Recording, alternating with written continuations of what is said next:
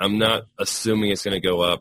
I'm still very conservative, very careful, and just to protect myself because you never know how long that market's going to be hot and things can cool down in a hurry. Before we get into today's episode, I want to offer you a free service and a free gift. Yes, a free gift. You're a loyal best ever listener. You deserve free gifts.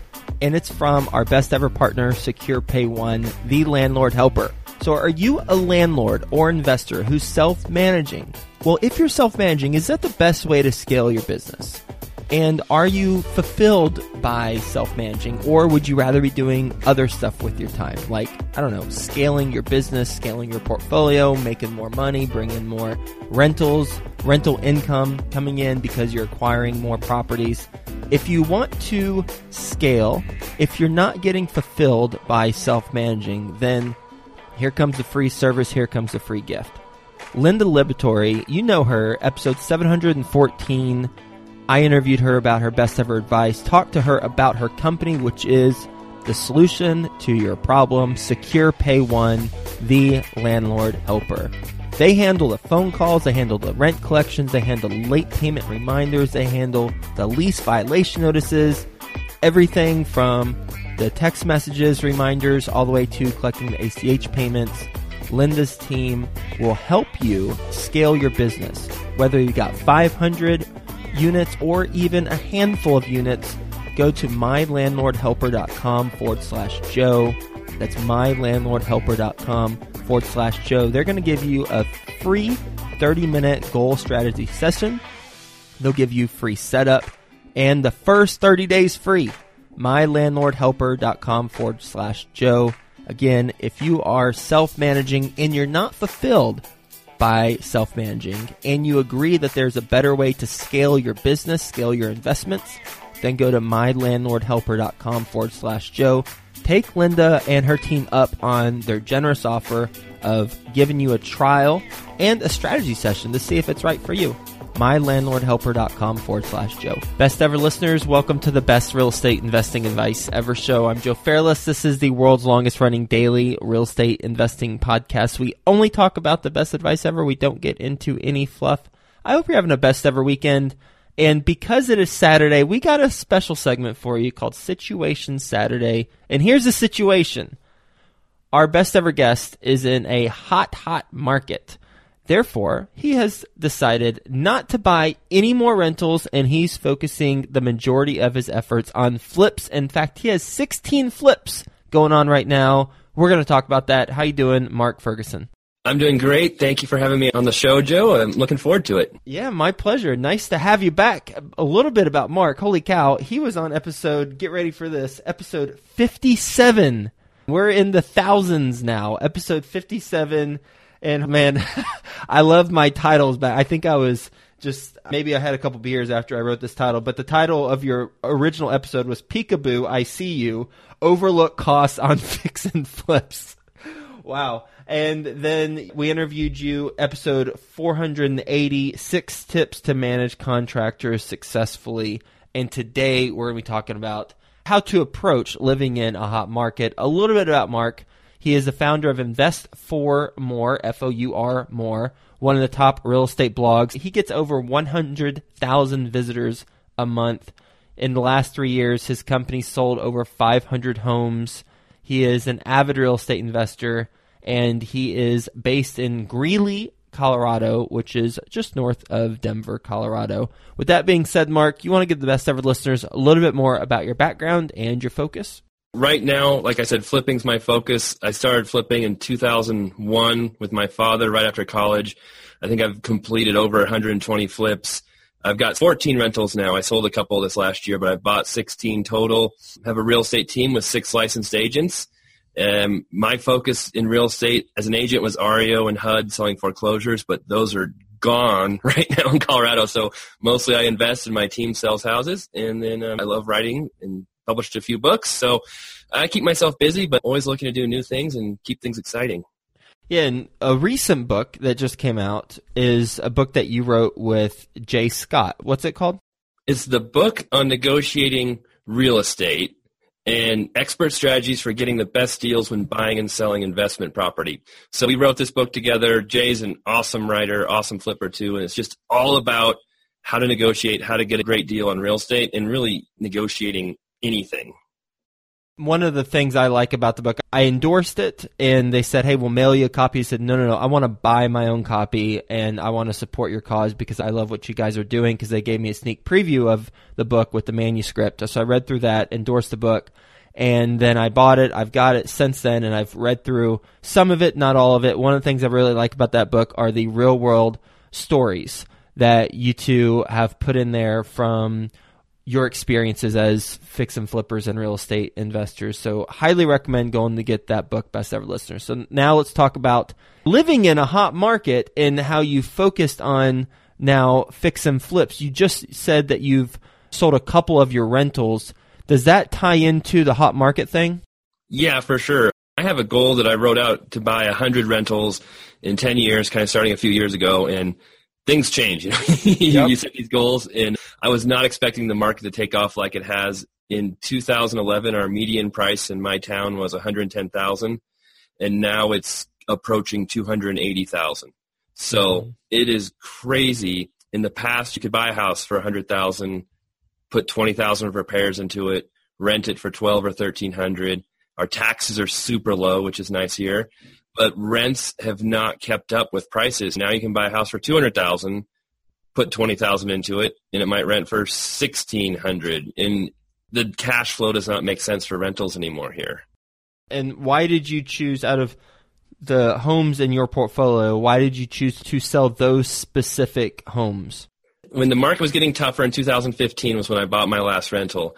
And the last few I bought, I was starting to really stretch my criteria. You know, I love mm-hmm. single family homes and kind of just below the median price range. I bought a college rental. I bought another property that had a real weird floor plan. It's really hard to rent. So since the market was doing so well, I'm like, hey, I'll sell a couple of my worst performing rentals, the ones that I don't like as well, and I'll just keep the ones I really like, and I'll use that money from the rentals I sold to just buy more flips and improve the flipping business.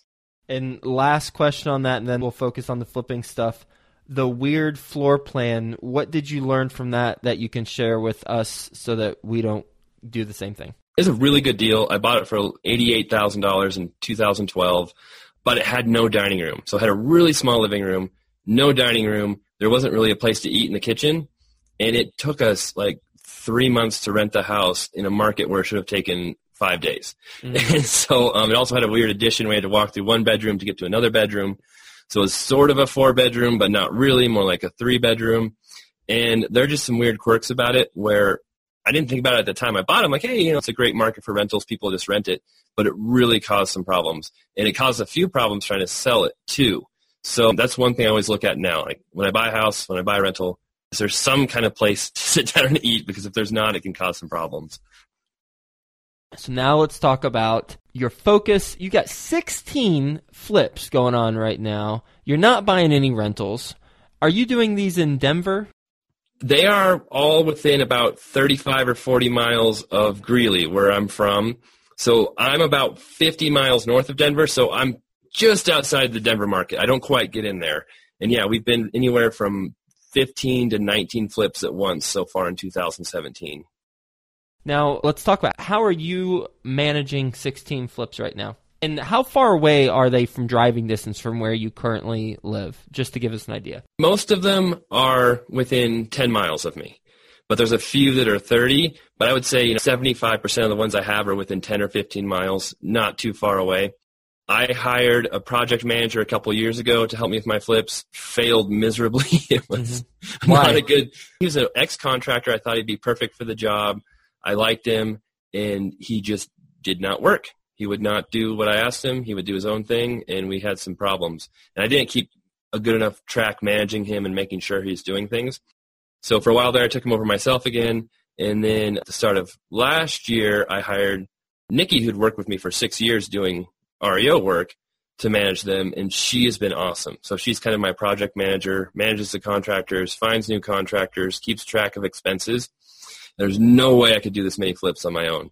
We kind of take turns driving around, looking at properties, and we also picked up a new program called Realty Pilot this year to manage everything, pictures, notes, bids, invoices, so it's all online in one place. And we're not chasing down text messages and emails from six months ago trying to figure out what's going mm-hmm. on. Who created the software program? It was a John Murray who is one of the best real estate agents in the country. He sold over a thousand houses in a year a couple times. He created it with some other guys to help with REO listings for banks to manage foreclosures. And then he's kind of opened it up to other investors too to manage their properties on it. What are your main responsibilities right now? You got Nikki, who I love how you said Nikki because it's like, oh, Nikki. Well, I've never met Nikki. I don't know who Nikki is, but like, okay, so we got Nikki, who's your project manager. What are you doing? I try to focus on the things I really love to do. So I always say I'm addicted to buying houses. So I'm still out there driving, looking at deals if I'm buying it from a wholesaler or the MLS, kind of managing some of our direct marketing stuff we're trying to implement. And I love to be out in the field and get out of the office. So I'm really hands on with buying properties. That's what I love to do. I'll also go out there and shoot videos of them before and after to put on the blog and different things. And I like writing too. So I'll write all the articles still on my site. I like creating the books. So my main focus now is buying houses, kind of high level management over the team, and then the writing side of it. You switched from buying properties to fixing and flipping the properties.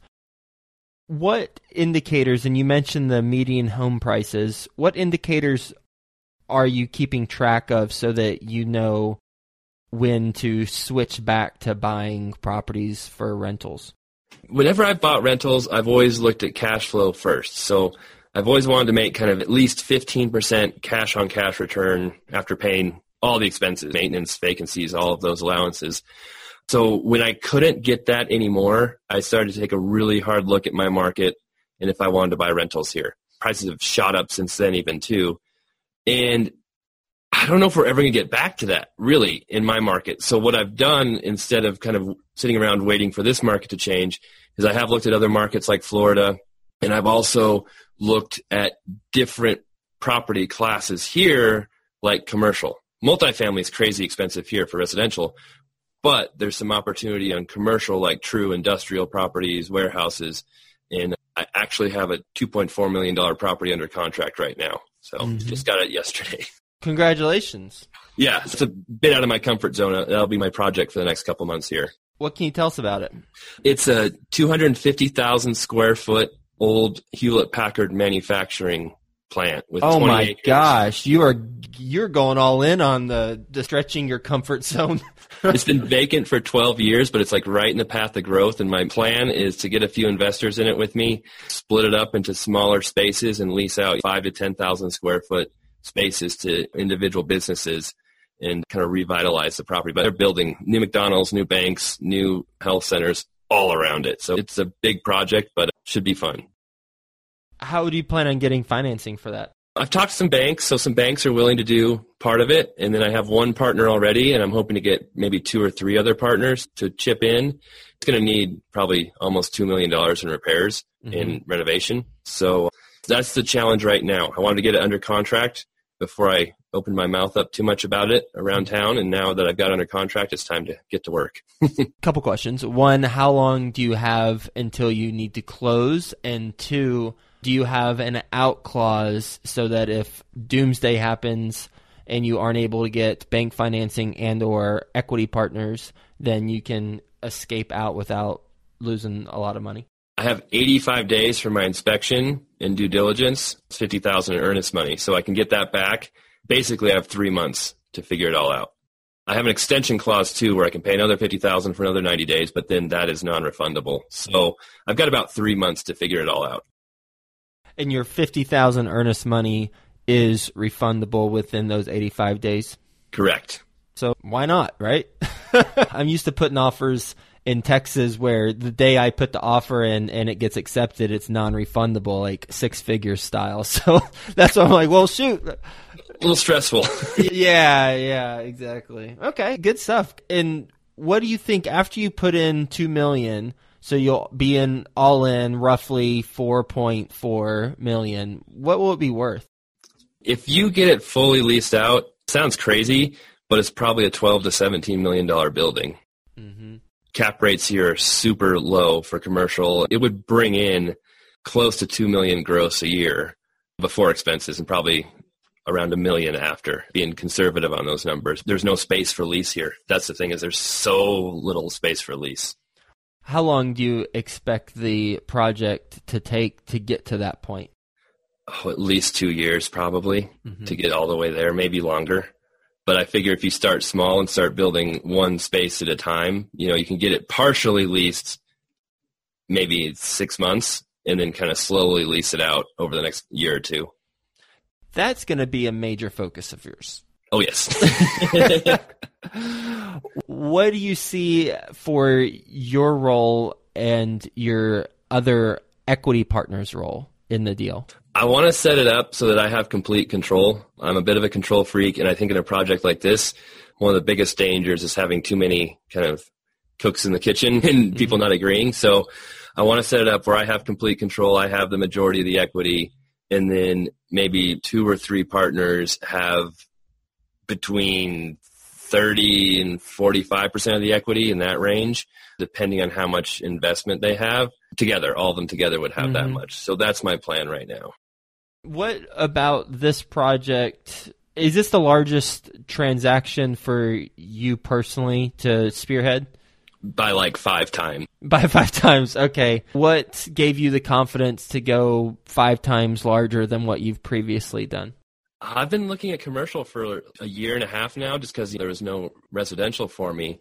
And I knew nothing about commercial before I started looking at it. And when I saw some of these properties, there's another one I was interested in at 2.5 million. It was in much better shape, is half the size. But I saw it was under rented, half the space was vacant. I'm like, kind of like the apartment building that you do, where if it's mismanaged, there's so much potential to increase value, increase rents. And I saw that potential in these commercial places. I'm like, man, I really want to look into this more. And so I just kept looking for a few properties. Most of the stuff was so expensive, it just didn't make sense. But then there's a couple properties that need work, and this one was actually off market. It wasn't listed. So there's just a huge opportunity there that I think is pretty rare to find. Why wasn't it listed if it's completely vacant? It's got a crazy story. So Hewlett Packard left in like 2001 they sold it to a group of investors. At that time, it was 145 acres with this building, and those investors paid eight million for it. They lost a ton of money. Ended up selling it to another investor a couple years for like six million. So it got a really bad stigma about it being a losing deal. The new investors went through, split up the land, sold off the land, an acre to McDonald's, an acre to a car wash, an acre to a bank, to create a subdivision for multifamily, another one for single family. Mm-hmm. They made all their money back just selling off this land. Mm-hmm. So they've been concentrating on that for like last five years and just left this property kind of sitting there. And everyone who's owned it has wanted to put one big giant user in there. Mm-hmm. And I think that was their big mistake. There's not many people who want 250,000 square feet in a dilapidated building. so yep. I think it's splitting it up is going to make it so much more valuable and make it just much easier to rent. And yeah, I don't know why they didn't list it. I would have. How many acres? 19 and a half. And it and comes with about $500,000 in water too with it. What do you mean by that? Like 13 acre feet of water to water the land and then a three inch water tap. Water in Colorado is so expensive. So if you were to sell that water on its own, it would be worth probably around four or 500,000.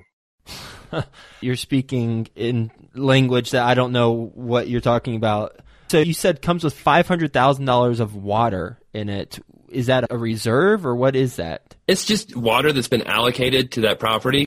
Water is so expensive in Colorado. If you want to build a new house, you're probably going to pay forty thousand dollars for a water tap, just for one single family house.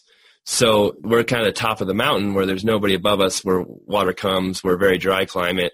So it's very valuable. If you have water with land, you can sell that water separate from the land. So like if you have water rights to a certain ditch or to a lake, you can sell that water. And then if you build any kind of subdivision in the town, you have to have a certain amount of water allocated to it or buy water so that you can have water available for the houses. So it's very complicated. I'm just learning all about it now but you have to have water to be able to develop here, and it's very expensive. Now I'm understanding the parallels because I am from Texas, and now when you say water rights, now I'm thinking of your oil or gas rights with your property, and that's an apples to apples comparison. Now I get it. Very, yep, very similar. Okay, cool. Besides the equity and the debt partners, I imagine you've got an architect. Who are the team members that you need to fill out your team? Honestly, I have been very quiet about this because it wasn't listed, it wasn't on the market. I didn't want to let anybody else kind of sneak into it. Mm-hmm. so yep. there are a couple huge, massive commercial contractors in my town. Roach Construction, Hensel Phelps are both headquartered here. So there's a couple people I can talk to there. I'm actually building a charter school right next to this property where Roach Construction is working on it. So there's a couple contractors there I can talk to that I want to get involved. Do not have an architect yet it was kind of a seat of the pants, get it under contract, and now the time comes to run like crazy and figure everything else out. Besides their names, though, just like the actual titles or responsibilities, you, you need an architect, you need a general contractor. Who else are the main team member roles? I'm an agent myself, but I used a commercial agent in town to do this deal for me. So he's a big part of it because Why? I knew that wasn't my specialty. So he's got a ton of connections. He's kind of been a huge help on figuring out lease rates potential. So the commercial agent was huge. The lender, of course, there's a couple of banks in town I've discussed with this, and they're both like, well, get it under contract. We can talk more. Yeah. So banks are huge. The contractor, as you said, is going to be huge. Those are the main players. I think the bank, the contractor, the agent, and uh, architect, designer. It's not going to be crazy complicated for designing, so I don't think it'll be a huge problem. But a big thing will be the electric, the heat, getting all of that working and set up right. Who's doing the inspection? And again, not the actual person's name, but how do you find the right inspectors? I think on something like this, I would go to the contractor because there aren't exactly inspectors out there who specialize in buildings like this, especially in this area. Uh-huh. So I think I would have the contractor go through it with me. And then I actually have a contact for the person who used to manage all the maintenance on this property for 20 years. Mm. So I can get some inside information from him on the pros, cons of the building and what to look out for. Yeah, for better or worse, you know that person. I mean, considering the state that it's in now. All right. Well, hey, this has been a conversation that took a couple twists and turns that I didn't anticipate, but I'm glad that they did. What else, if anything, would you like to share as it relates to either your approach now as an investor in a hot market? which really the $2.4 million property ties into that. So anything else that you'd like to discuss as it relates to being in a hot market and shifting your focus? I would just say we're focusing on the flips now, but I see a lot of investors who in a hot market kind of pay higher prices assuming the market will continue to get hotter and hotter. I've never liked that philosophy. I think that can get you into trouble. So when we are flipping, I'm still looking at, at current markets prices for my ARV. I'm not assuming it's going to go up. I'm still very conservative, very careful, and just to protect myself because you never know how long that market's going to be hot and things can cool down in a hurry. Well, thank you for being on the show, Mark. This has truly been a lesson in how to shift our focus when we live or are investing in a hot market instead of buying buy and hold properties, you're fixing and flipping, taking that cash. I assume it's probably putting a decent chunk of it in this $2.4 million property, but then also the shift in the focus, as you talked about earlier, with this $2.4 million property. I mean, this is going to be a major project for you. It sounds like it's got some incredible potential, and I'm glad that you walked us through the thought process for why you got it under contract and now what you're going to be doing moving forward to suss out the situation and qualify it while you have the 85 days of due diligence. So thanks for being on the show. Hope you have a best ever weekend, Mark, and we'll talk to you soon. Sounds great. Thanks for having me, Joe. Are you an investor who self manages, talks to your residents, collects checks, and handles all the day to day tasks? Well, there's a better way, best ever listener, and guess what? That better way is Secure Pay One. Secure Pay One, the landlord helper, will have conversations over the phone with your residents whenever there's an issue, and the residents can pay you directly. So schedule your free trial and 30 minute session today at mylandlordhelper.com forward slash Joe. That's mylandlordhelper.com forward slash Joe. Feeling lost on your roadmap to wealth? Tune in to the newly launched REI Foundation podcast, where hosts Jason and Peely give you all the steps and missteps towards achieving your investing dreams. Featuring interviews from top industry professionals, make sure you listen and subscribe to REI Foundation podcast at thereifoundation.libsyn.com.